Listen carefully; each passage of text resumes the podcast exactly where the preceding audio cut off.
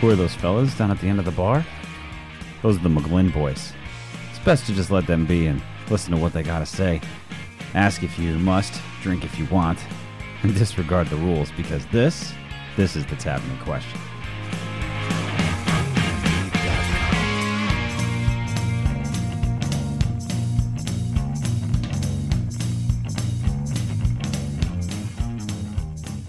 Welcome to another episode of the Tavern in Question.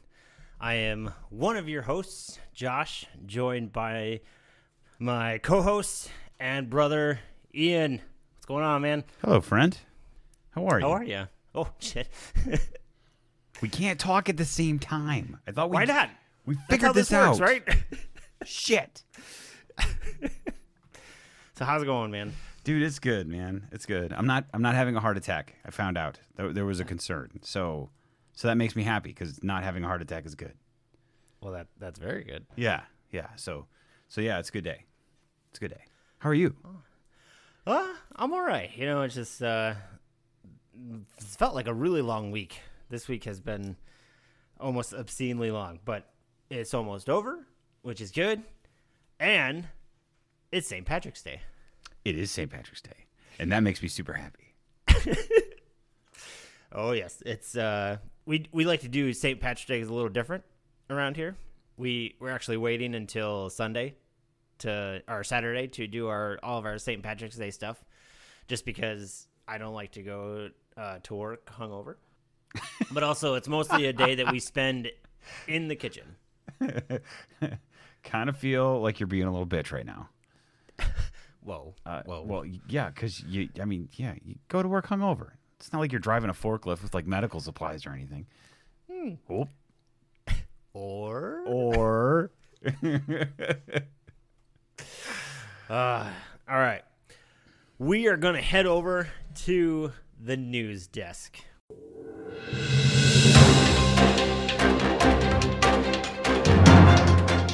This week, Ian, you're gonna you're gonna get us started off. All right, in this uh, tavern in question news alert, one of the first dogs had to be removed from the White House. So, Oh no! big breaking news story. Apparently, uh, Major, which is the younger of President Biden's two dogs, uh, wasn't coping well with all of the activity in the White House. Go figure. Uh, he, you know, uh, there's so many fun political jokes that I'm just going to avoid because there's so many fun ones. Uh, anyway, so Major, uh, obviously a new home, uh, lots of new activity, new people. He doesn't respond well, and apparently he had some behavioral issues. There were initial reports that Major uh, took a bite out of one of these Secret Service guys. Uh, that has uh, yet to be quantified or proven to be true. So uh, at this point, it's just a, an old wives' tale. But the story came out, so you kind of wonder where that came from. So Major and then his other dog, uh, who is also uh, named I don't know. Uh, nobody cares because that dog was totally cool. It was the younger one that was a real asshole. So they sent the dogs back to Delaware to receive some training. Oh no! So they're uh, trying to get the dogs a little bit more socialized before they bring them back. And this was a big deal. Uh, I don't know why this was a big deal. They're just fucking dogs, right? Um, I get it. They're the president's dogs. And when you go back and you look, like all, the the president's dogs have been a thing, and Yeah. and like it's it's cool. Like some have the little schnauzers, and some have the big freaking. Obama had these fucking fluffy poodle things that were awesome, right? Uh, but come to find out, uh, with this breaking news story, and thanks to our friends over at the BBC, first thing, cool thing about Major, uh, Major is the the dog in question. He is the first rescue dog to be in the White House. So uh, kudos to the Bidens for going out and grabbing a rescue dog. Uh, that's awesome. Our dogs are rescue dogs. We love them.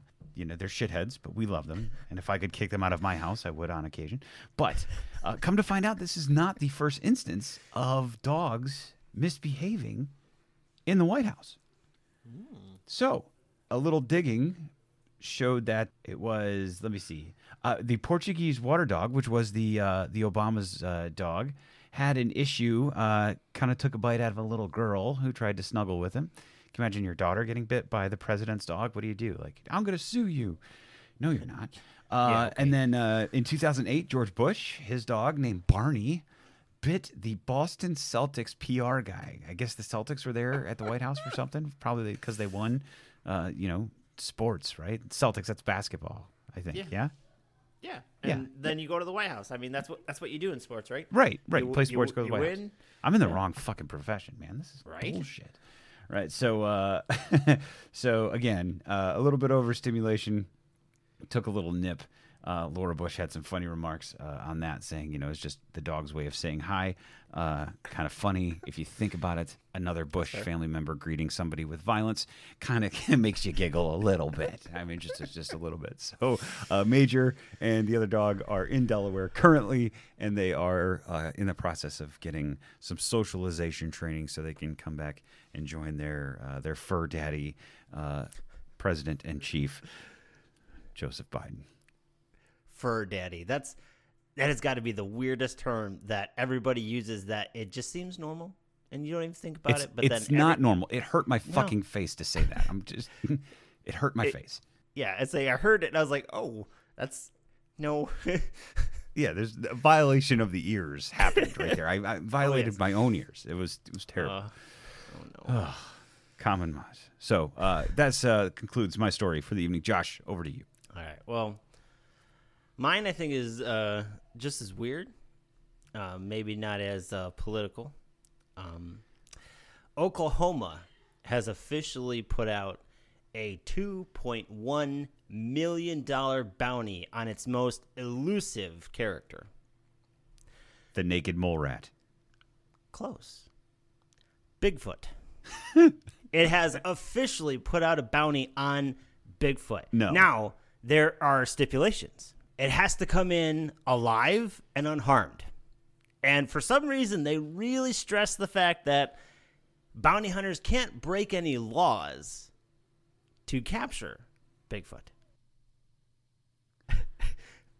I I was confused, amused, and um, it kind of made sense for Oklahoma. I mean, This is the state that allowed the Tiger King to run for governor. So I guess anything is possible. But let's go back. Uh, can you expound on the n- don't break any laws capturing Bigfoot? yeah, they. I'm assuming it has to do with uh, a lot of trespassing or trespassing, because you know, Bigfoot goes wherever he wants. I assume it's a he. I don't. Um, I feel bad for assuming his identity. Way to so- go. Way to go. So I'm sorry, Assuming the Bigfoot. gender of a Um, so I think that has a lot to do with it. Uh, I mean, if they're being serious about it, chances are they're probably looking at like illegal trapping and you know setting bait. Because I know at least in Michigan, baiting a particular, at least with particular things, is legal, even if it's on your own property. Um, so, but if you're if you're trying to bring it in alive, I think that's the hardest part. If Bigfoot is a uh, very large ape-like creature, at least that's what we've been led to believe. How do you expect to bring it in alive and unharmed? Do you remember the movie Harry and the Hendersons? Irrelevant. No, no, because that's again, it's a seven foot freaking ape like animal that uh, was able to destroy everything. So, uh, and if you know they can't uh, go out and exercise their skills as uh, master baiters, then how are they going to catch the the seven foot uh, animal that appears to only be able to take pictures out of focus? So you're going to trap a seven foot tall, incredibly powerful, blurry animal, and what? What what's the hope there? That's why it's two point one million dollars. You said, Yeah. yeah, that's My- insane. my biggest thing is like first off i think the i want to say this is more of like a joke because one who I, I assume the state of oklahoma like the government isn't going to shovel out 2.1 million dollars to somebody who brings something in they claim to be bigfoot. So either this is some weirdo back alley scientist who really wants the bigfoot and has a lot of money like wants to do crazy testing on it you know you don't know But then the other thing is, again, how do you bring a creature like that in unharmed? You don't. I mean, Fentanyl. you either have, I say, you either have to have major tranquilizers, like elephant tranquilizers, but then how do you know how much to give it? If you underdo it, you're screwed. If you overdo it, you're screwed. It's so, so I want to say, like, whoever put this up is kind of doing it as like a joke, satire almost, like just to see what people come up with, just to see what kind of crazies go out there and try to bring something and say, yeah, this is this is Bigfoot, you know, or Carole Baskin has Bigfoot, let's go get her, and you know whatever. Carole just- Baskin's got it. It's already dead. Carole Wait. fucking Baskins. Can we? Oh, I don't know if we're allowed to name drop. I see. We're getting sued. She's she's on Dancing with the Stars. Oh cool. yeah, that's right. No, she's she's good. She's otherwise. Yeah, she's she's fine. But yeah, so I just 2.1 um, and the million funniest for thing Bigfoot. Is, yeah, well, the funniest thing is this was put out on NPR, which is the weirdest thing. It's like okay, so obviously CNN passed on the story because you know whatever, because they're too worried about uh, the uh, the royals in England about what they're doing. But NPR is like, oh, this is a story. We gotta talk about it, and it's like kudos for you NPR for for going for the real American stories. Well, I mean, if they do find it, you know, then CNN will pick it up because you know, you know, they're gonna want to. Oh man, there's. I, I gotta be careful. I, I'm gonna walk away from that one. I'm just gonna. I'm just gonna walk away from that one. God love our news networks. They're they're they're so much fun. Oh They're so much fun, man. well, that's an interesting, uh, interesting week at the news desk. right? Yeah. So Bigfoot and uh, the first dog biting people, allegedly. Allegedly. Allegedly. Always maybe maybe we should stick the president's dog after Bigfoot. Nah, dude, he'd bring it in harm. Yeah. If, he, if he's Shit. already biting people. Bite, yeah, yeah. But maybe you could like talk to him. You know, like in the the movie like Anchorman. You know where uh, what's the dog's name in Anchorman? Oh, fuck, I don't remember. And he goes and like talks to the bears. you are one of us now. Shit, Milo? Is it my? No, I'm thinking of Milo and Otis. Oh, we're tangenting so hard right now. Oh, yes. How the fuck are you gonna bring in Bigfoot unharmed? You don't. That's that's the thing. There's no way you could. No, it's impossible. No way. It's impossible unless it's it's got to be dead. And then what happens? Like if you do trank it, right? It's gonna wake up. And how do you know you have a facility strong enough, right? You you don't. I mean- Un- unless you are a billionaire alleyway scientist, where you have like a freaking um, dungeon slash testing facility, how whatever you want to call it, um, that can support that kind of thing. That's the only way that happens. The only way, because if you don't have that kind of stuff, then then you're fucked. I mean, you can't just drag it into your garage and hook it up with a couple of chains, like, yo, yeah, we're good. Because then all of a sudden, Bigfoot's to tear through and run down some some uh, poor, unsuspecting little town and cause havoc, which would be a hell of a story. I mean, bounty like the bounty aside, that would be awesome. Uh, right, because then you have like a T Rex in San Diego. You got a, a Jurassic Park moment. right? Yeah. Dude, can you see this thing just grabbing like little kids and just chucking them like four blocks? Oh my God. Some little yipper dog comes up. thing ends Just up in the next county. Fido. Oh no. Oh, and then like it breaks into a grocery store and finds its weakness somewhere. You know, fucking pickles. You know, you, Bigfoot just loves pickles. Who would have thought? I bet she That's does. fair. He's a salty old bastard. He's been around forever. Nobody can take a good picture of him, so he's probably pissed. You know, two hundred likes if- on Instagram of blurry fucking if pictures. Bigfoot's dream has just been to be a model? Like, think about like one of the first major pictures. He was posing. Yeah, Like he had the whole arm back and head back, like he was trying to do like the blue steel or whatever the fuck it is. He was trying something, Oh. and the guy just happened to get. He had a shitty photographer, but now he's now he's pissed about it. He's like, okay, I can't I can't come out and do this now. I I had my shot. I'm done. I'm just gonna become a backwoods kind of guy and just go on or person. You yeah. know, No, he he was definitely looking back at it. yeah, You know, he did that little strike a pose. yeah. Yep. And then the guy had his aperture all wrong. and maybe that's where like duck lips originally came from. because what if what if Bigfoot was doing duck lips and wanted to make it a thing, but the fucking cameraman didn't know how to work a camera? if if I ever find the source or that that Bigfoot was the source of duck lips, they're not going to have to worry about it uh, because I'm gonna kill the thing. Like I'm gonna find it and it's gonna be dead. Good God, duck lip. Yeah, you can just see that. Like all of a sudden, like it's it's super super angry. And somebody pulls out a camera and all of a sudden it stops like you know going on the rampage and just instantly just goes to pouty face. what the hell? If this was a video podcast, they would have just seen me make the, the pouty face. Oh, yeah. great, but unfortunately, mm-hmm. Yeah. Oh yikes! Fucking Bigfoot. All right, well, that's gonna wrap it up for the uh, the news desk for tonight. We're gonna take a quick break, and when we do, we are going to uh, take a yell at the bartender, and we're gonna go through a couple of uh, Irish whiskeys this evening in celebration of St. Patty's Day. So we'll be right back.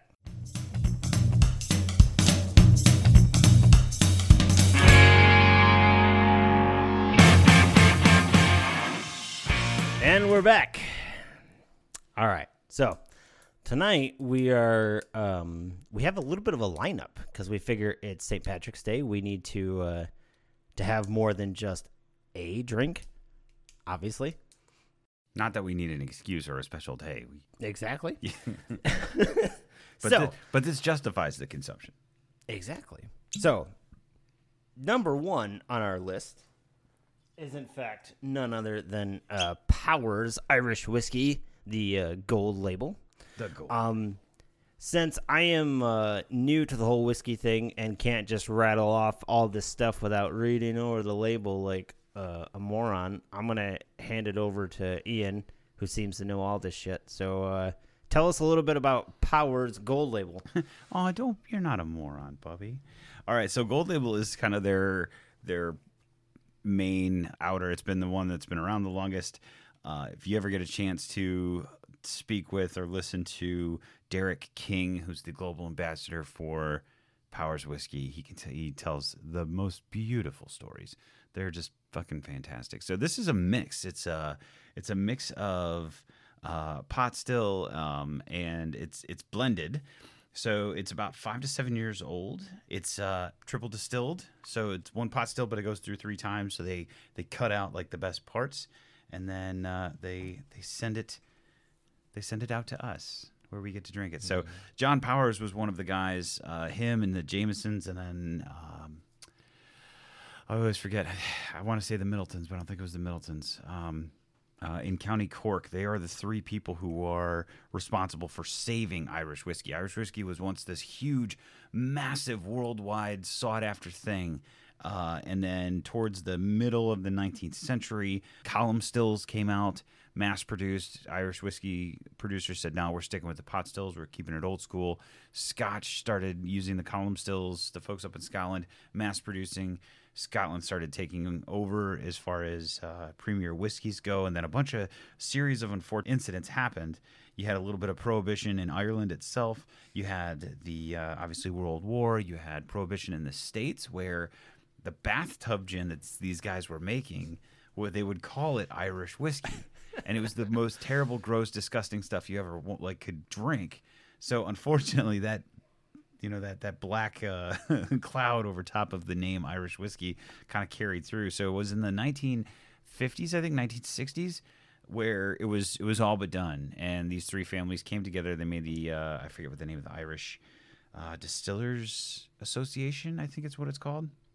And then slowly there has been since then uh, a resurgence of Irish whiskeys, and now it's growing. It's getting crazy and there are so many awesome whiskeys out there now. But this is the gold label. This is the stuff you can find for uh, right around I don't know between uh, I'd say 20, 30 bucks at the at the higher end. So it is it is a fantastic Irish whiskey for for those who are just wanting to try it to start with it. It also holds up incredibly well in cocktails. Comes in at I think it's the uh, 86.4 proof.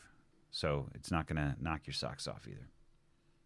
Now, on the nose, I'm getting lack of a better words, a lot of butter. Yeah. Um, so like, which is kind of misleading for the taste. I get a lot of red fruits on the taste. Um, the nose, I, I get it. It just has that Irish whiskeys for me. All they almost nose the same. Uh, Just how deep the the nose goes. Uh, some you know some have a very thin nose, but that that uh, sugar cookie type, just gooey kind of scent. Yeah. Um, and then well, some it's you can you can pick up the apples, uh, but this this I, I get a lot of apple notes, and then uh, uh, some some oak on the finish because it is I think it is finished in uh, in bourbon barrels. First one bourbon barrels. This is good though. Mm-hmm. Um, this is actually a newer one for me. Um, I uh, I bought one bottle of it uh, a while back and slowly made my way through it. Um, when I got about halfway through that bottle, eventually I realized I was starting to drink it a little more, I'm like, this is this is good stuff. And so I finished uh, my first bottle of it yesterday, and I was like, you know what, I gotta go get a new one. This one has to be a have a permanent residence on my bar, so it does, and I'm very excited about that. Yeah, the gold label is great. I have the uh, the old labels for my bottles. I don't have any of the new labels. Your uh, I see your bottle there has the uh, the new label on it, which is awesome. And the whole bottles, it's a totally uh, redesigned. Yeah. Uh, looks fantastic on a bar. Um, See, I I don't know, like um I have uh, another whiskey we're gonna try, and I don't know if this is be um the design of the bottle is more because of what it is, but the each of these bottles have excuse me um have two distinct designs. Both of them I really enjoy, and I like I want to see more of both because like it's always it's almost more like uh excuse me, jeez, oh Pete. It's almost one of those where I don't want to see either one go away right. because each of them have their own uniqueness about them and it's like and I love bottles like not to lie there has been some whiskeys I have bought just because of the bottle. Same. Same. Yeah. So the old bottles, they're they're thinner, they're taller. Uh, they have upright around the the front part of the bottle. I'm going to call it the front because that's where the label sits. It has the three swallows etched in the glass, which is fantastic, and it has the diamond P, uh, which is uh, kind of the Powers Call to Fame. That's their thing. Uh, it sits right down there in the the center middle. And then you've got John Powers, uh, his signature on the back which is Yeah. which It's- is be- it, they are they are the the old school the old bottles are are absolutely beautiful. I do love them, but man, let me tell you, those new ones though for newer, I mean for Instagram, they're you know, do they they photograph very well. They just look they look sharp. See now, like my my collection of whiskey right now is is fairly on the small side, just because I'm newer to this whole thing. Um, but one thing I've actually taken kind of pride in is um, my bar. How it's set up is I got three di- different shelves, and because I'm a nerd, I have a whole bunch of nerdy stuff on the other shelves. But my top shelf, I'm leaving for my favorite whiskeys when they're finished. So empty bottle goes up on the top shelf. So I know which ones like okay, I really like that one. I need to get that one again because I have a terrible memory. So having that visual representation of something that you know I enjoy and that I'll want to get again is really good. But also it's a great aesthetic for my bar. So Absolutely, and you know, some it's kind of fun to do with those bottles. You can fill them. You know, you get a little uh, little red and yellow food coloring with some water, uh, just for you know color or whatnot. You can uh, you can make them a little bit more aesthetically pleasing, so they're it's not just glass. Although some bottles do look good, just just the glass of the bottle itself looks pretty badass. So, uh, shall we move to number two? yes, sir. Yes, sir. All right, so this is another uh, Powers make. This is their 12 year old John's Lane release. So the John Lane's Distillery was the original distillery. It was in Dublin. It's now an art uh, school. Uh, the the pot stills are still there at the art school. The old uh, That's the old so ones. cool. All of these are being made out of the Midleton Distillery in uh, County Cork. Currently, the Midleton Distillery also produces Jameson, Redbreast, the Midleton Very Rare. There's a whole bunch of labels that come out of the Midleton Distillery uh, that you know and love uh, all all too well. So this uh, 12 years old, non-chill filtered.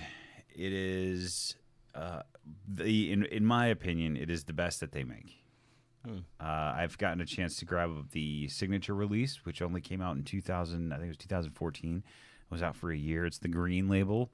Uh, it's uh, it it's good, but it's not this good. Uh, it- when I spoke with Derek King, he he had this phrase, and, and this phrase fits this this whiskey uh, beautifully, and he calls it a celebration of distillation, and hmm. and it really does. It really kind of how they they put it all together. It's just it's it's fucking wonderful. So, and twelve years is that happy place for whiskey. Not to mention that he has the best Irish accent ever. I'm a sucker for an accent, okay? Don't judge me. You, you drooling there, guy. get you get your shit Shut together. up. Shut up. So, okay, so immediately on the nose, it still has that slight um, buttery smell, but it is much sweeter. Yep. Um, for me, anyways. Um, It- that I use the word thicker because it, it doesn't necessarily translate sweet to me. It just translates like uh, body. Like there's more, there's more there. It's just it's just a thicker fragrance and aroma on the nose. There there's there's layers, more layers to this one. Okay. Now, first taste, it is more. Um, I don't want to say it has a syrup consistency, but it's. It almost feels thicker in the mouth. Um, Has a And- full mouth feel, as they call it. So this one, there's uh there's a lot more sherry involved in this, and I think they use they run. Yep, American oak. Man, that's good. Iberian. Okay. Yeah, so they they run a couple different uh, uh, of wine barrels, and what they do, uh, their process is a little bit different. They actually they age separately and blend, and a lot of a lot of places will put uh, they'll reconstruct a barrel with you know wine staves and oak staves, so you have like the it's happening all at the same time. These guys put uh, dist- uh, you know distillate in different barrels and then bring them all together at the end, blend them all together, and then send them on their way. Damn, this is good. Mm-hmm. Oh. And at least for me, just because I can't stress enough that I'm new to to drinking whiskey without anything in it. Um when I first started, just drinking whiskey by itself wasn't enjoyable. It was it like it, it I'm like, okay, what about this is is good and what is and I think a part of that was just like getting used to it almost. Um, like like beer. Um, I know a lot of people like when they become of age, unless they've been drinking beer since they were twelve, beer is an acquired taste. You know, you you like it after you've had it a little bit. Out of any whiskeys that I've tried so far, um, this one is the one like I don't want to drink all of it, but this is the one. Uh, other than one other whiskey, I enjoy drinking this because anytime I get a glass of this, I almost immediately smell it just because I do that. But I mean, I do that with beer too, just because I like how beer smells too. But then just drinking it, it's it's almost soothing just because you can feel it working and then you get the heat in the chest and then it's just like that was nice. Have have another sip. you know, so I mean it's it's it's very enjoyable to drink. And it's not one like where I would want to drink a lot of it real quick. Right. It's it's definitely a sipper to where like I can take a sip, set it down, come back to it, take another sip, set it down. Where I find a few other whiskeys, I would prefer just to kind of drink it and get it over with. Which chances are probably isn't a good whiskey. There are whiskey for shots and there's whiskey for not. So like eh, you know, there's all, all kinds. And there are people that do shots of this type of whiskey. I'm with you. This is this has the body and the character of something that's a little bit more I hate the word refined or fancy, you know what I mean? Because it's it really isn't. Uh, this is this is a whiskey person's whiskey. There we go. Uh, and meaning, you know, the the person that's going to sit down and really enjoy this, they're going to drink it neat. They're going to sip it slow. They're going to take their time. They're going to have a cigar, maybe. You know, um, Mm. this is this is the the whiskey that sits on the bar while people just talk and share stories, and they they come visit on occasion. You know, um, Mm. because it's it's wonderful and it's not something you want to you want to have end uh, quickly. And and those those other whiskeys, which are great as well, you know, you have to find that happiness in each. You can find like good things about it, and you find you know shitty things about it, and all that shit in between. But um, i- this is the one that has just that body and that beautiful just smoothness to where you're not in a rush to get it over with, right? Or there's whiskeys where there just isn't a lot there. It's kind of thin in flavor, so it just goes faster. Eh, for me personally, um, you know, if if the the flavor profile is a little thin, I do have a tendency to drink it a little bit faster, um, just because it's just not. It doesn't make my tongue ask questions. So it, I've I found if I find a whiskey that's like that, I'll end up using it for a mixer. Um, and my go-to for mixing is throw in a little bit of ginger ale, Mhm. and and then I'm set. But then also that I'm a sucker for ginger ale, so like that's dangerous because then I have like ten of them, and then I'm like, hey, uh, uh, you know, tripping over stuff. Like great story on whiskey and ginger ale is there was one night my wife and I were like, you know what, we're gonna we're gonna have a few drinks tonight. So I apparently drank too much, and then I wake up the next morning, my knee hurt, and so I'm like, man. So I, I sat up and I look, and I have legit like a cut on my knee. I'm like, man, I'm like, what happened? And my wife was like, you don't remember? I'm like, what do you mean I don't remember? She's like, yeah, you left your phone in the kitchen and it started ringing. So you basically, and at the time, uh, we had a doggy gate to keep our dog out of the bedrooms and everything. Apparently, I walked through the, or ran through the gate and knocked it off the wall, cut my leg open, and just kind of went to bed afterwards. and it was like, oh, oh, that's that's bad. so, so I try to stay away from the ginger ale and whiskey because it's very easy to have a lot of it, and it's but like like this, I can I can never imagine adding anything to this. Yeah, I, I have a few whiskeys like that too. You know, I, I have a couple that I will only drink when they're mixed with something, uh, because that's the only way I can I can manage them. Uh, But then there are those where uh, it's just it's just neat. That's all. The- that's that's the only option for me. I'm not saying it's bad or wrong or anything like that. However you enjoy or choose to enjoy a whiskey, go get it. But uh, but for me personally, it's it, there are many of my whiskeys that are I'm just going to drink neat without anything else because they're they're delicious and they're they're awesome. Then on kind of on that uh, that subject, would you have this uh, this John Lane uh, on ice, or would you just keep it neat? I would put uh, I don't know if I would do ice.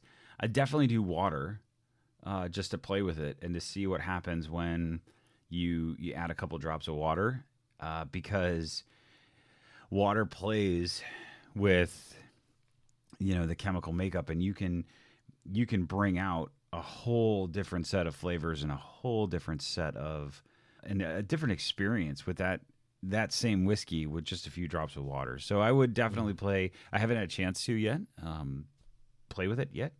So I See, would and we were told our entire lives don't play with your don't food. play with your food, right? but uh, but play with your whiskey. Absolutely play with your whiskey. But I have not had a chance to see what water does to this. And it's I mean it's a 92 proof, so I, I don't think water would do that much to it. Uh, and 92 is is kind of at that that right around that happy place for me. For me, it's on the lower end of whiskeys that I like. I'm I, I like my my hundred and a little bit above there. So this is already in that that kind of that real close to that sweet spot where I don't think I would mess with it with water with too much. Maybe maybe a little bit. I have a little left. Maybe I'll maybe I still will. Hmm. Yeah, this is um, this is one where, excuse me, I I want to drink more, but I don't because I don't want it to go away, and and mostly just because I'm most people would say I'm cheap.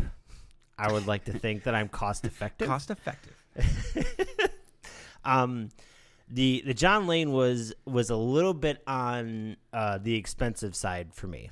Um, it's definitely not one I'm going to pick up every weekend. Oh, So- oh, oh, no.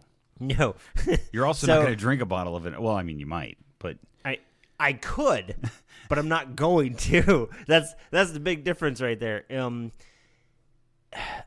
but th- see, that's the hardest part is like, especially with whiskeys, if you're more conscious about what you're spending, especially if they're good, it's hard to to keep that in mind. Like, hey, this cost you this much money. Do you really want to spend this much more money next weekend to buy another bottle? And it's like, no, I really don't. I would rather this last. Um, and it's it's oh, it's so good. I'm I was very surprised about how much I enjoyed it. Um, especially knowing I liked the gold label, I was like, oh, I I I'm, I'll probably like it. You know, sure. But then like the first few times I had, it, I'm like, this is really good. so yes, yeah, I, I started with their their mid range. So their three swallow, it's their blue label, uh, which is which is fantastic. It, it's good. Uh, it, it has the the ability to stand on its own or be a phenomenal cocktail whiskey. It, it, it I would say the gold label is probably a little bit more of a cocktail whiskey. Uh, as opposed to just a neat sipper, it's great and you can sip it neat and it tastes delicious. But it, it gets a little bit better as you go up. So I started with the three swallow, was super happy with that, and then got to John's Lane. I was like, oh my god, uh, this is this is really fantastic. And then after those two, I went to the gold label. So I kind of set myself up for failure there because you know I, I kind of went backwards and I I, was, I hit up the gold label. I'm like, it's it, it's a great Irish whiskey. Don't I'm not I'm not speaking bad about it. It is a great Irish whiskey, but it's a you know when you take that step down the ladder you're just kind of like, oh, well, it's not as good as this. It ain't bad, but it ain't as good as this, you know. So Well, see, that's where I think I had the upper hand because the first time I had powers, it was the gold label. Yeah. Um, and and it was good, and I enjoyed it and everything. And you know, so when making that one step up, or maybe two steps up to the the John Lane, I was, I was pleasantly surprised because this was one of the first um aged, I guess, because it's the twelve. Yeah. 12 year, yeah, Yeah, the 12 year. Yep. Where it, I guess it was older, more mature than the other whiskeys I had had. So I'm, I didn't know what to expect. I was pleasantly surprised. Not to mention that what I got apparently is their old logo, and it came in a, a box and it had like literature with it and like very fancy. And then when you unfold it all out and flip it over, it has like an etched uh, image of their uh, the distillery, right. and I mean it's it's beautiful. It, like it's a whole presentation, and then you on top of that you get the whiskey, and so it's like it's it's a present in so many ways, and it's it's it's great. I I thoroughly enjoy it. Yeah, they they went to the tubes with the new the new bottles. So you don't get the uh, you don't get the box anymore, and I, I love the box. Uh. And fortunately for me, uh, my my couple regular stores uh, have plenty of the boxes, so I'm I'm set for a while, and those those they, they don't move very much, which is unfortunate because that means that people aren't buying them, and I, I think they're missing out. I really Yeah. do.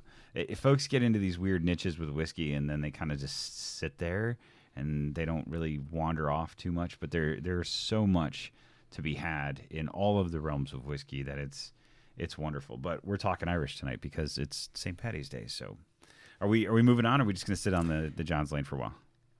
No, let's uh let's move on to whiskey number three. Now, uh, as a disclaimer, uh, whiskey number three is actually different for each of us. Uh, what what are you drinking for whiskey three? So I have uh, it's from uh, the Glendalough Distillery.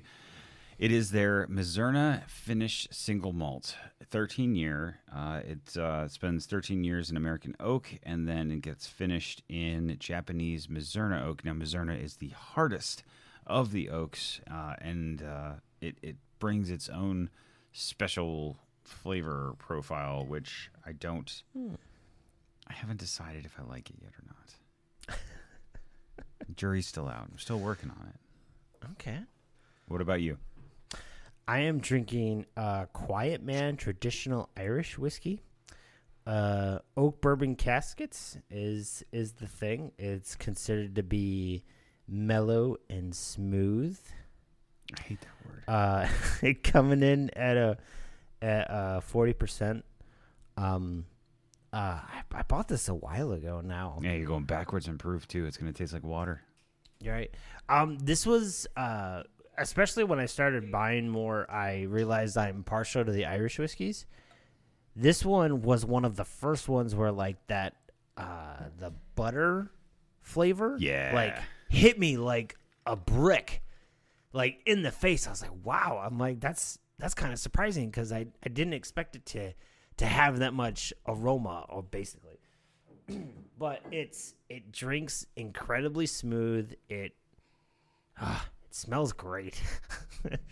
um and it's and it's an easy sipper.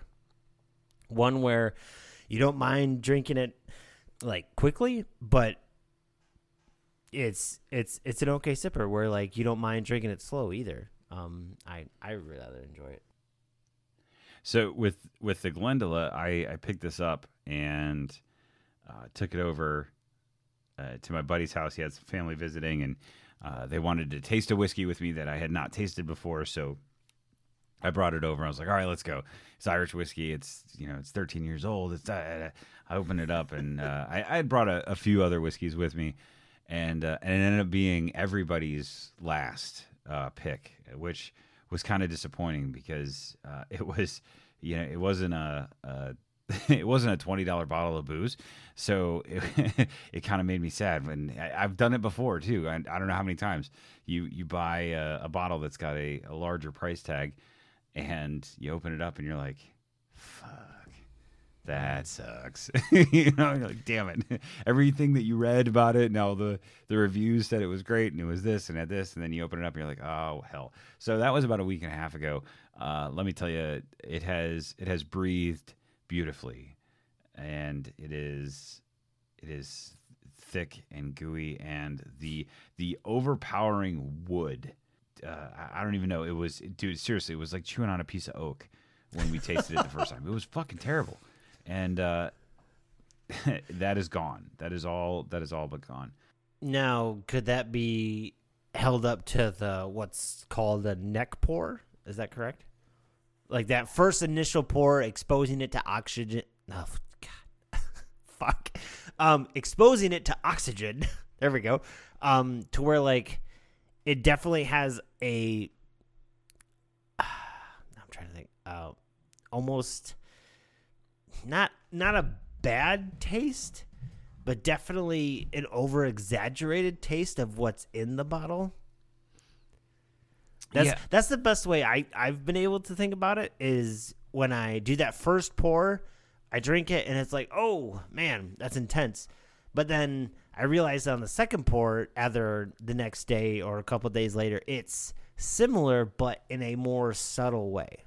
so there's something there. What exactly is there? I couldn't tell you. I, I'm not sure because, and I was talking about this with a, a fellow uh, whiskey enthusiast, you know, and and talking about how how it breathes and how it interacts with oxygen, and you know, there's a bunch of science shit in there, and I, I don't know the science shit, right? So um, all I know is that uh, there are more times than not where you open up a bottle of whiskey, it hasn't had a chance to breathe in a while. Now it has had a chance to breathe. If we think about it, it gets poured out of the barrel into a catch basin exposed to oxygen. That catch basin gets taken over and dumped into the bottler, exposed to oxygen. It then goes through, gets poured into bottles again. So, so, and having tasted whiskey directly out of the barrel, it's weird. You know, I, I don't know what it is, and I I don't know if it's a mental thing or if if it's really like if there's a scientific explanation. But what I can say is is the neck pour or the initial dram or the first pull or whatever you want to call it, uh, that when you bring that out, it is you should let it sit, and you should let it sit for a while. Now, when you say a while, how long is that? Or roughly how long is that? It, well, so while is definitely subjective. For me, it's gonna be five, it's gonna be five to ten minutes. Okay. You can nose it, uh, but before you actually take a taste, just just let it breathe. Let's just let it hang out, chill out in the glass, swirl around a little bit. Just let it freaking let it do its thing. Uh, and if it still sucks, then close it up, come back to a week later, see what happens. And if it still sucks, you know what whiskey to pull first when you have company come over. Nice. But yeah, but this this has I, I don't know what it is, but this has changed. And maybe I ate something weird. And that's another thing with whiskey. It's so bizarre. You know, whatever you you eat something, you drink something, you you know, there's there's an aroma in the room can all affect your how you taste the whiskey. And so there's been plenty of times where I go back to a bottle and I taste them like, man, that did not taste like I tasted it the first time. Like it is so weird, so weird. Um, so yeah, it's your olfactory senses are bizarre. With how I have my bar set up, it's right next to uh, my living room, which I have a fireplace in. And we have, you know, we do fires, and especially when when it's winter, we do fires on the regular. Uh, there was one night where um, I I leave my bar, at least a chunk of my bar space open for my wife because she loves puzzles. So almost always there is a puzzle in the midst getting completed. Always since I got the bar, there's always a puzzle happening. Um, but there's always a nice little section for me, so that's okay. Um, so we have this area and we have the fires going, and I've noticed nights where I drink something particular and there isn't a fire going, it tastes one way. But then on a night I have the same whiskey, but we if it, if we have a fire going, it it doesn't enhance the taste, but it definitely changes it. There's something about having something else going on in the air while you drink it, especially if you're drinking it to to enjoy it by itself without, you know, cuz you have some people who drink whiskey just simply to get a buzz on, which, you know, to each your own. But Yeah. at the same time, That's cost dri- effective. right? but when you're drinking it to enjoy it because it tastes good and there's just something about it that you enjoy, when there's something else going on in your space, it definitely changes how it tastes. Yeah, yeah. Um, smoke smoke could be a huge influence too, um, and and it can be a, a, good thing and a bad thing. It can help pull flavors out that you didn't necessarily know were there, and it can also inhibit flavors from from coming out. When when they do the big uh, spirits competition in San Francisco, the judges are not allowed to wear uh, any sort of cologne or aftershave or anything uh, because as they're judging these, you know, these spirits, uh, and they're judging a ton of them throughout the day. Now they're not drinking; they're they're spitting, so they're putting it in their mouth, they're tasting, and then they they spit it out. Well, dude, can you imagine? After round three, they're fucking hammered, and they're like, "Oh, this fucking, I need snacks," you know. so Lightweights. That's all you got to say. They're lightweights. yeah, dude, these guys are straight like straight up sipping cask strength whiskey like all day long.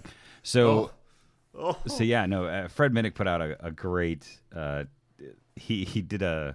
It's on his YouTube channel, I think. How he, he kind of talked through the process and and one. But one of the big things he did say is the judges aren't allowed to wear any sort of uh, overpowering like uh, a, well aftershave or cologne at all, and then their deodorant has to be, you know, non-intrusive or invasive. So because they're trying to focus their all of their senses on the taste and the smell of the whiskey. So, so yeah, man.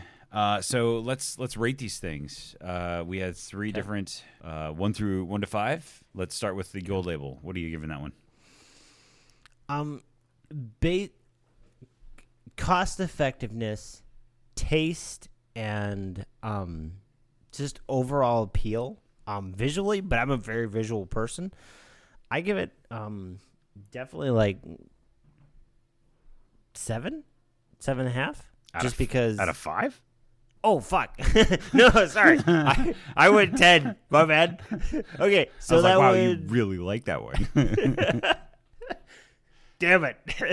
All right, so uh, let's go three and a half then out of five because I mean, if you're if you're looking for a good whiskey on a budget, yeah. great pick. Yep. Great pick. Yep. Hundred percent agree. I'm a three two. That's just Okay. uh, so I'm I'm close. But yeah, I'm gonna I'm gonna give it a three two. All right, let's go to uh, John's Lane. John's Lane. Ah, you beautiful bastard. Um, I, I give it a five. Oh, you can't give it a five. I, I have to There's because no, honestly, there's nothing else no. that can go up from there. no, because no, no, that's not true. Because I have other whiskeys I enjoy just as much drinking that, but are more cost effective. But if I had to go just on taste alone, I have to give it a five. I enjoy drinking that John's Lane so much. It's it just it's ah, I I can't even explain it. But, but at the same time, I'm not very articulate. So, but I mean, it's it's so good, and it just it ha- uh, yeah five um five on taste. Okay. Cost effectiveness, uh, let's uh, let's dial it back to a good uh, three five because it's more than I want to spend. You Um, you can find good whiskey for good dollars, uh, but every once in a while you need to spend uh, good dollars for great whiskey. So there you go. so yeah, So, there's yes. I, I got that. I'm I'm gonna go three nine with the Johns Lane. Uh, b- b- I, which is great. You know what I mean? It's it's great, but I got to keep my my rating skill like legit. Uh, it's it's a solid three nine, hardcore. All right, so uh, your third one, which you're you're on your own because I I have no. Oh, um, uh, the Quiet Man. Um, I would have to say more of a two nine, just not not that because I don't enjoy it. I do enjoy it. It's it uh, cost effective. It's good. Uh, taste is good. When it comes to Irish whiskeys, particularly, um, it's not my favorite. It's not my least favorite. I definitely have some Irish whiskeys that I've bought and then regretted. Writer's tears. So, so I mean, it's it's good. right. Um, if I think it's a good introductory whiskey.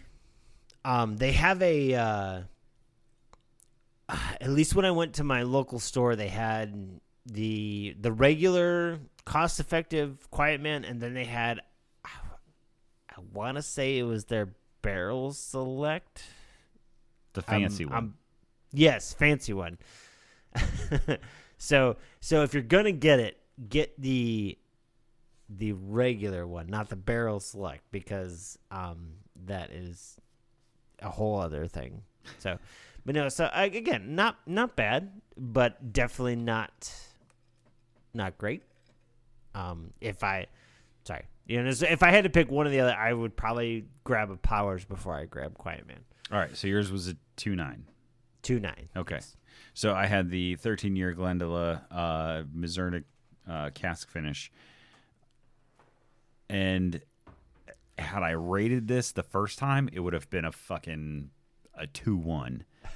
Uh, oh, and that would have been gracious. This has come around. I'm gonna give it. I'm gonna give it a three six. Uh, it has it has come around, and I, it, I think it's I think it's pretty good. Like for me, but so my rating scale like five is like having sex with your mouth when you drink it. You know what I mean? Like, like that's that's what the whiskey's doing, right? That's that is my five, and then one is um, it makes me cough. If it makes me cough, we're done. Like, oh fuck, no, I'm done. Like, oh my god, that's terrible.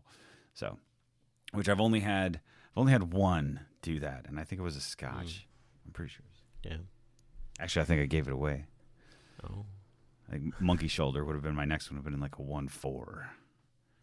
See, I have that, and there are some nights where it it's tasty, but it's not. It's not one that I will say, "Hey, oh, if I'm gonna have a glass for the evening, that's definitely not one I pick." Right off the bat, I'm I'm not gonna lie. The my monkey shoulder. The only reason I got it is because it has the the cool metal etching of the monkeys all stacked up. It's super cool. like I said, I'm a sucker for a cool bottle, The marketing Um, I- guys love you. right? which for me sucks because if I see a cool bottle, I'm like, oh fuck, I gotta have it, whether it tastes good or not. And I hate that. But I'm all about cool. I'm all about cool bottles. I have a couple of them where I don't drink them, not because they're bad, but they're definitely not good. But their bottle is fucking sweet. so Angel's Envy, I think, has one of the best bottles. They have the that weird. It's a unique shape bottle. And they've got the etched wings on the back that come through the front of the bottle. have, have you seen the Jefferson bottle Yes, where it's similar? yes. where I, w- I actually had one of those in my hand and I'm looking at it and I flipped over to the back and I see the etches the etching of uh, Jefferson. I'm like, oh, why do they have him on the back? I'm like, that's weird. And so I flip it over and you can see it through the front and it like enhances it. I was like, oh fuck, this is what it's about. so I was like, but I already bought my whiskey, so I'm gonna put this back. and you made a good choice, even if you hadn't bought your whiskey by putting that back. Oh no, Jefferson. So uh, their uh, ocean voyage, the Jefferson's Ocean, and their their I want to call it special reserve. I think those are legit, but their normal, like their small batch, is aggressive and rough. Oh, oh. You might, I, but that's my opinion. You know what I mean? Like you may, you may love it. So, but we're uh, we're dancing away from from where we should be. So, all right. So we got our scores in. Let's uh, let's uh, let this bartender get back to work as we uh, we head over to the bar, and we're gonna talk about St. Patty's Day. Be back in a bit.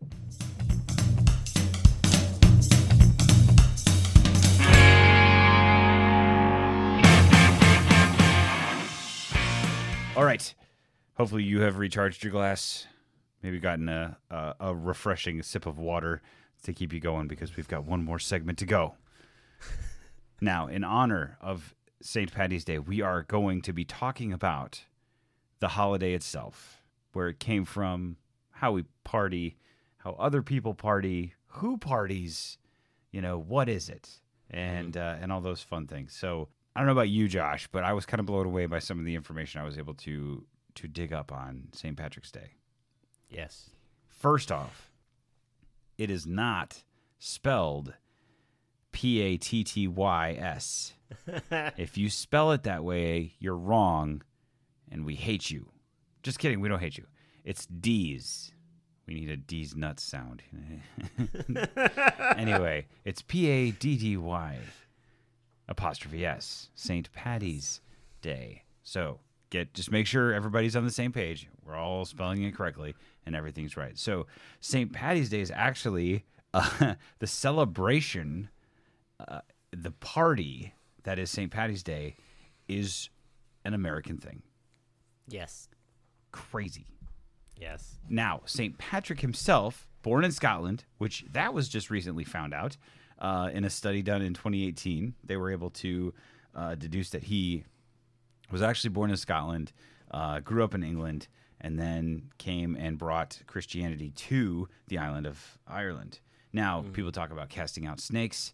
Uh, in uh, in the modern times that we are in currently, uh, there was a lot of uh, uh, hate speech going around about St. Patrick actually throwing pagans into the ocean. He didn't fucking do that either.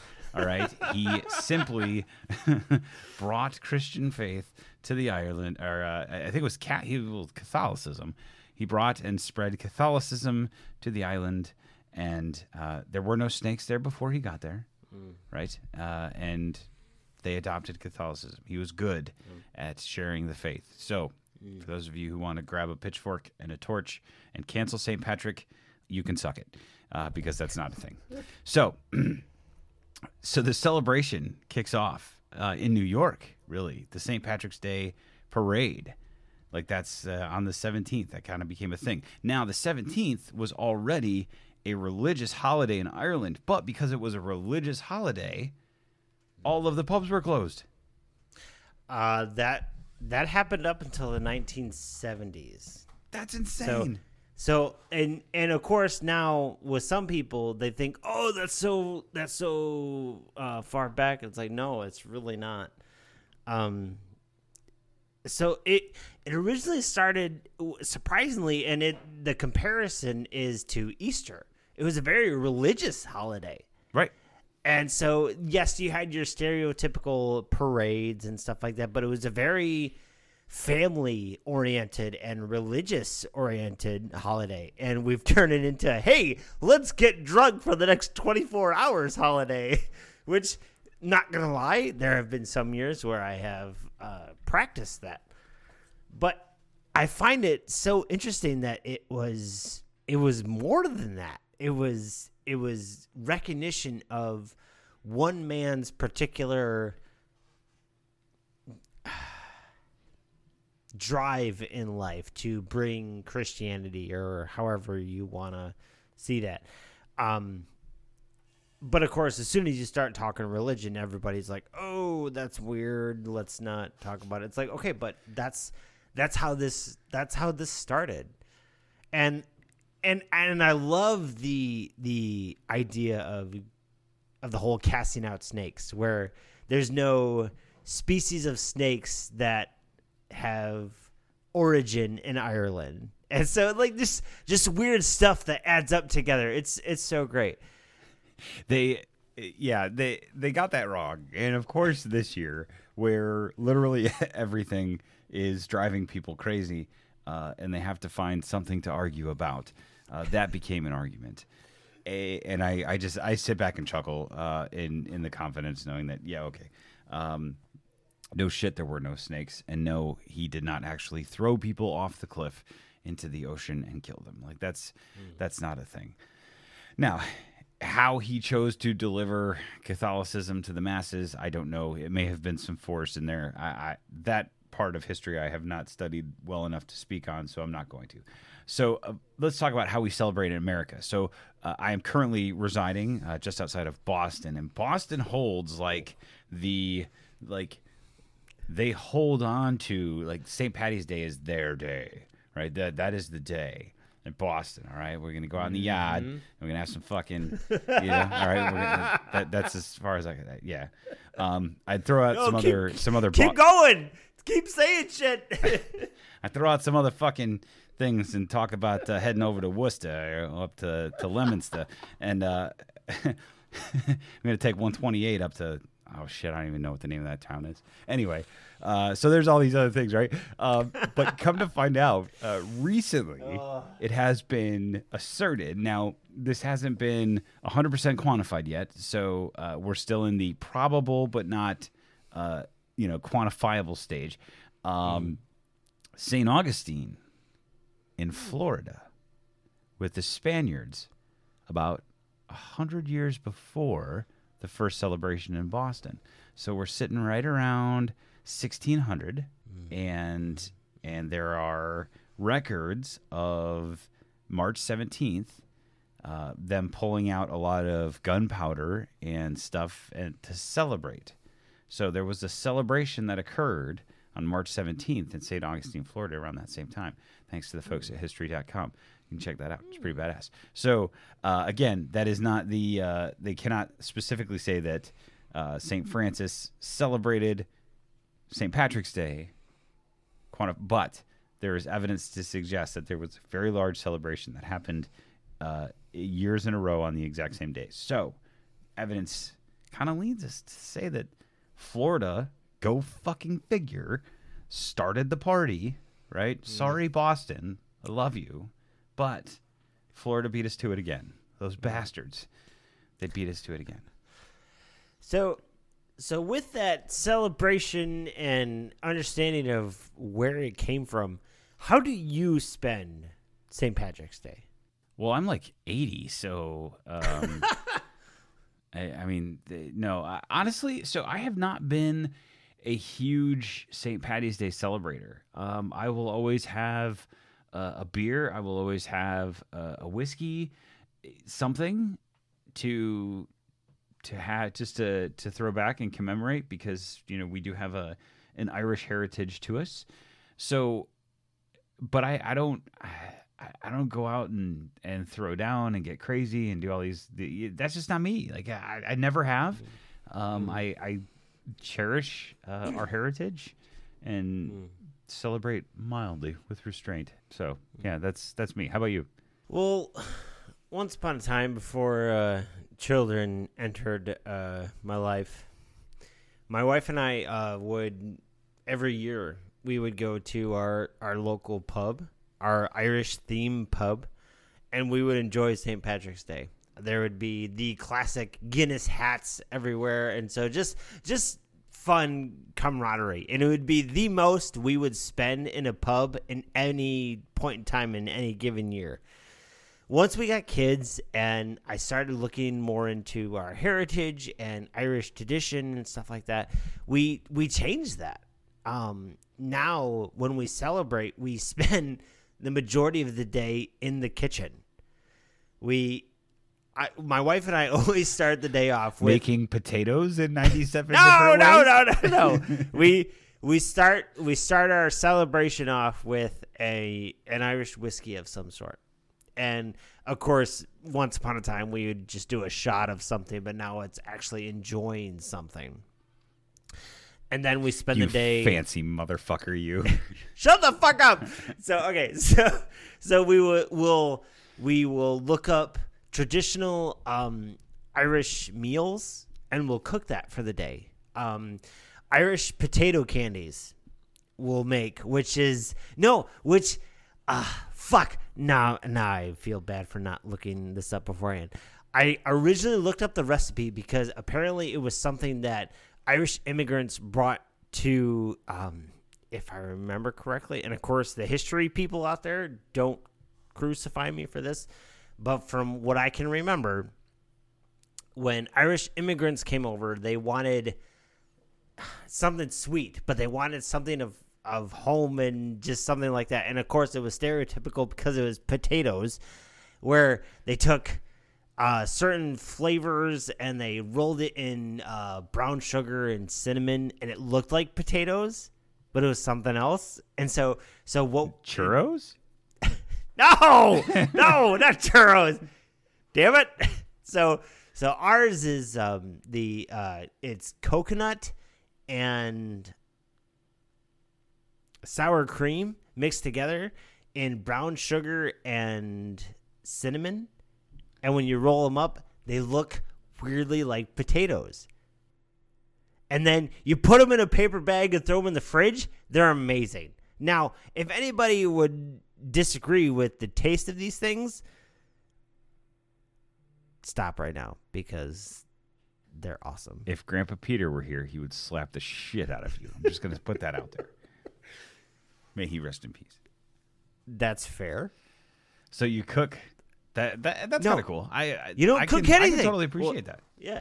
Well, no, yeah. We we we spend honestly the entire day in the kitchen, and we spend this time looking up traditional foods and stuff like that. So we, granted, we do spend a part of our day drinking. That's a given, I think. Yeah. Especially since we have the MC in our names. So yeah, we have to drink on St. Patrick's Day. That's like a law, right? I think so. Okay, that's Yeah. fair. Yeah. I'll so I cook. mean, yeah, we spend we spend honestly almost the whole day in the kitchen, either cooking whatever we can, and we just and as soon as it's done, we eat it, and it's.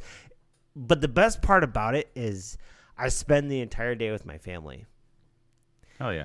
celebrating a heritage, even if it was a minuscule part of our heritage. We it doesn't matter. We spend the entire day together and we we cook great food, we drink amazing beverages and we just have a good time. And and even though this holiday started as a a religious holiday, it's it's kind of evolved into this thing where it's a big party depending on where you're at. It's just kind of every day where you're at. But then you have like us, it's it's an experience that we have once a year that we just we literally spend the entire day together eating something different, enjoying our time and just celebrating our heritage in one way or another. Hell yeah. I think the only time I got legit fired up on, uh, by fired up I mean like hammer drunk, was we were at the end of a training event and we were celebrating the end. We were going home the next day and it just happened to fall on St. Patty's Day. So we're at this bar and uh, of course, everybody in America is Irish in some way or shape or form uh, on St. Definitely on St. Patrick's Day. Everybody's Irish. Everybody, everybody. Um, so next thing I know is I, I hear you know Irish car bombs, come get them, and uh, and so I walk over. I'm like, what is this? And I I don't like Guinness. I hate fucking Guinness. It's gross. What? Oh, dude, it's coffee and beer, and that's gross. Coffee and whiskey, I'm in. Coffee and beer, it's not a thing. Oh, it was terrible. Anyway, so I did my first ever uh, Irish car bomb and uh, and then consi- like kept drinking bourbon after that. It was oh, it was rough. but uh, come to find out, Irish car bombs, uh, you definitely don't ever order those if you happen to be in Ireland, because that drink was actually uh, created in Connecticut, not in Ireland. And if you order an Irish car bomb in Ireland, it, the results It's can offensive. be explosive. Literally. Check your history of Ireland. It gets weird.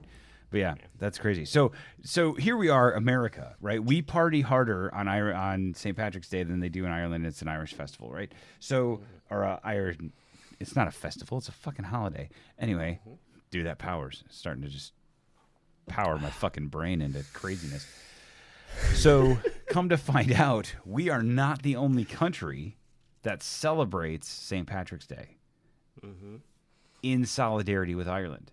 There are many other countries that celebrate, and some of them might surprise you.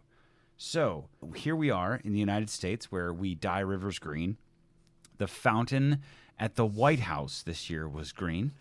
Uh, you know, apparently the Irish Prime Minister sends a pot of, uh, you know, freaking Gold? clovers over, right? And then, like, I don't know if you saw, like, the press secretary uh, today was wearing uh, freaking Irish clovers in her little fucking pin thingy.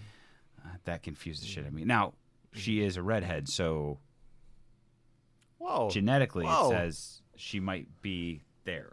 I don't know. Whoa. Whoa. Whoa. Or it's fake and she dyed it and she can do whatever she wants to with her hair. I don't know. She did, I, anyway. I, I'm fucking off the rails on this shit. So let's talk about some other countries that celebrate St. Patrick's Day, and uh, we're gonna turn south, right? Uh, we're gonna go past Mexico because that's a hot mess right now. Let's go to Argentina. Argentina celebrates St. Patrick's Day, believe it or not. Kind of That's weird. fair.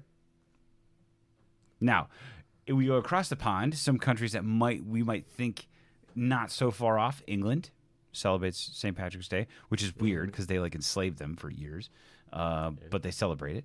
And then you've got Norway that celebrates it. They have a big festival, kind of cool. But again, proximity. So what happens when we go to the Middle East? Whoa. Right. So let's go to Turkey. and uh, in Istanbul, the bars in Istanbul uh, turn green on St. Patrick's Day. And they celebrate a bunch of Irish, Middle Eastern uh, fellas because I don't think the ladies are allowed to drink in bars there yet. They go out and they, they get after it. Uh, that's a cultural thing. Don't at me. Jesus Christ. Josh is giggling. So we're going to keep going down this list. Japan, Australia. Australia, they really don't need a reason to celebrate and drink. They do that all the time anyway. Uh, it's just another day on the calendar that ends in Y that they can, you know, go out and party and get after it. I fucking love Australia. I fucking love it. It's amazing. But we're talking about St. Patty's Day. Would you believe if I told you that India is a large part of the population that celebrates St. Patrick's Day? Oof. That honestly, that out of anything else you could have said, that would have been a surprise. Yep. Uh, in Mumbai, and this is on uh, wettravel.com.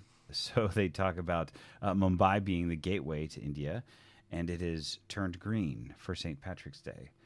Uh, it comes right after the the Holi or Holi fest uh, H O L I festival, and then they roll right into St. Patty's Day where everything's green and it's just uh, a, a big a big fucking party. So my question, like, is the pinching thing? Does do you think that happens in Turkey? Like you know, like freaking Mohammed goes up to Ahmed and says, "Hey, Whoa. pinch." What? That's a fucking name. Calm down. I don't think he does. No. Um I the pinching thing is more of a um definitely a an Americanized hey, you gotta wear green kind of thing. Um which which is funny because if you look up the the color of Ireland, it's always explained as an uh, a blue with a gold harp. So you have this green that is that is just plastered out everywhere because it's called the Emerald Isle. So you have the green just out there in front of your face. And if you've seen pictures of Ireland, it is very green and uh, it is beautiful. But if we're talking about traditional colors, about where where this what this country celebrates and everything, it, it should look very different. Because if you take the um, the Irish flag, it has the green in it, and everybody's like, "Oh yeah, Ireland, it's green. Let's let's celebrate everything green." And it's like, no, that's that's not the case because the green stands for something else in that flag. And yes, the country there's a lot of green, but also you have to realize it rains a lot over there. It's like the Seattle of Europe, so it's like you have to understand. Shut up! Are you I know what telling I me said. that there's a bunch of freaking Irish lads walking around in skinny jeans and flannel and beards, drinking freaking mocha chocolates and playing the ukulele? I, that that is not the Ireland I have in my head. There's so much you just said that's so wrong. Holy fuck! But I, am calling No. Derek. Anyways, See maybe he- that was a bad e- example. it, but rain- it so. rains a lot. Yeah, Yes, it rains a lot. noted. Similar to Washington because they share like a latitude line. Yes, it is very green over there. So Because it rains a lot, yeah, like Seattle. not because there's a bunch of hippies. Fuck. I think this is going to be the theme of the show where I just derail Josh with fucking crazy shit. Fucking hell. Uh. but okay. But yes, it's the traditional colors. Like um on you know with St. Patrick's Day, my kids were like, "Oh, I gotta wear all this green," and I was like, "You do know technically, this is kind of a thing," and so they ended up wearing blue to school, but then they made sure to have these green bracelets on just just to be safe. and I was like, it doesn't really matter, but it's it's amazing where everybody takes this association of a single color. And it's like yes this is ireland this is st patrick's day you know this this is what it looks like. And it's like no there's there's so much to it and there's so much more to it than just a simple color. And even when you go into the colors of the the irish flag they they stand for something. They mean more than just hey, let's get drunk and and you know dye rivers green, and that's that's not the case. There's more to it. There's there's history to it, which people just simply ignore for for other exciting parties. Which I'm not gonna lie, I used to be a part of that. Being at a pub, wearing a Guinness hat, that was the thing. but but now it's it's not the case. It's enjoying the heritage. Maybe not maybe maybe not reflecting on it as a religious holiday, which it started as, but definitely enjoying that part of my personal heritage as what it's become. And my kids have enjoyed it. I've enjoyed it. And it's it, and it's an enjoyable part of the year. And the people of Singapore share that same enjoyment because they also celebrate, uh, which is so bizarre to think that this one little thing uh, has a global impact and the global party. And then again, you know, it, we as Americans, as we often do, are just so fucking extra and do all the crazy shit, and we've got to be the loudest and the most obnoxious. Uh, culturally, that's a thing, and we own that. Uh, so yeah, we dye rivers green. Yeah, fuck the environment. Um, we uh, uh, uh, apparently it's environmentally safe. Apparently, Last time I saw an entire body of water green, there was a monster that came crawling out of that. Uh, it was in the comic Swamp Thing. Yeah. Um, so I don't know how they do that, but you know, whatever, right? So we just we're we're super super extra, and we we make it crazy, and we often don't know. And there's people walking around uh, because there's a flag that has. I forget what country it is. There's a flag that has uh, it's the same color scheme, but instead of starting with green, so you know when you look at the flagpole, the first color off of the flagpole for Ireland, it's green, then white, then orange. There is I, I don't remember what the country is. It starts with orange, then it's white and green. And there's people that wear the flag wrong. So it's a totally different country. It's not even the fucking Irish flag. They're, they're like, ah, Ireland. We're like, no, that's like Belarus. Like you're fucking, you, you're in the wrong goddamn. It's not even close. Uh, it, it's just an excuse to party for a lot of folks, but you know, for the others. Eh, But going back to the green thing, though, I think there's more to it than than that. Because when we go back and we look, the Fenian army that invaded Canada from the United States, they were wearing green. So, crazy thing, right after the Civil War ends, uh, there's this big the the big Fenian movement, and Canada is still controlled by the Brits. The Brits are oppressing Ireland. So, how do they get the Brits out of Ireland? Uh, by getting them out of Canada first. And so, legit, you have uh, Union and Confederate soldiers that join up. And no shit, these are American citizens at this point. we invaded Canada three times. Well, two and a half, uh, two times. Because the halftime they actually moved the border, but they didn't tell anybody, so they thought they invaded Canada, but it wasn't really Canada; it was still America at the time. Anyway, um, but yeah, so but all those dudes were wearing their their uniforms, and they had uh, the green, where the the blue stripes, the gray stripes, were they were now green stripes, so they were identified as like a, a uniform thing, and they were using the color green. So I think there's a little bit more to green than than than just the the leprechaun dancing around the fucking cereal box. I have such a problem with the leprechaun thing. He's so cute though. Nah, cause I just want to like, catch him and rub him and get my wishes for more wishes. Wait, no, that's Aladdin. Genie, leprechaun, they're all the same thing. Whoa, that's borderline racist. They celebrate St. Patty's Day in Turkey. You shut the fuck up. I don't want to hear it. But no, I don't know. It's I always find it interesting that they that St. Patrick's Day is emphasized on green. It's emphasized on a color and particular symbols that that mean something else. Even the four-leaf clover was originally thought to be a sign of defiance to the English. And it's like, okay, so now that's just a symbol of, hey, good luck. You got a four leaf clover. Yay. And it's like, nah. There's there's so much to it that eh, through history we forget.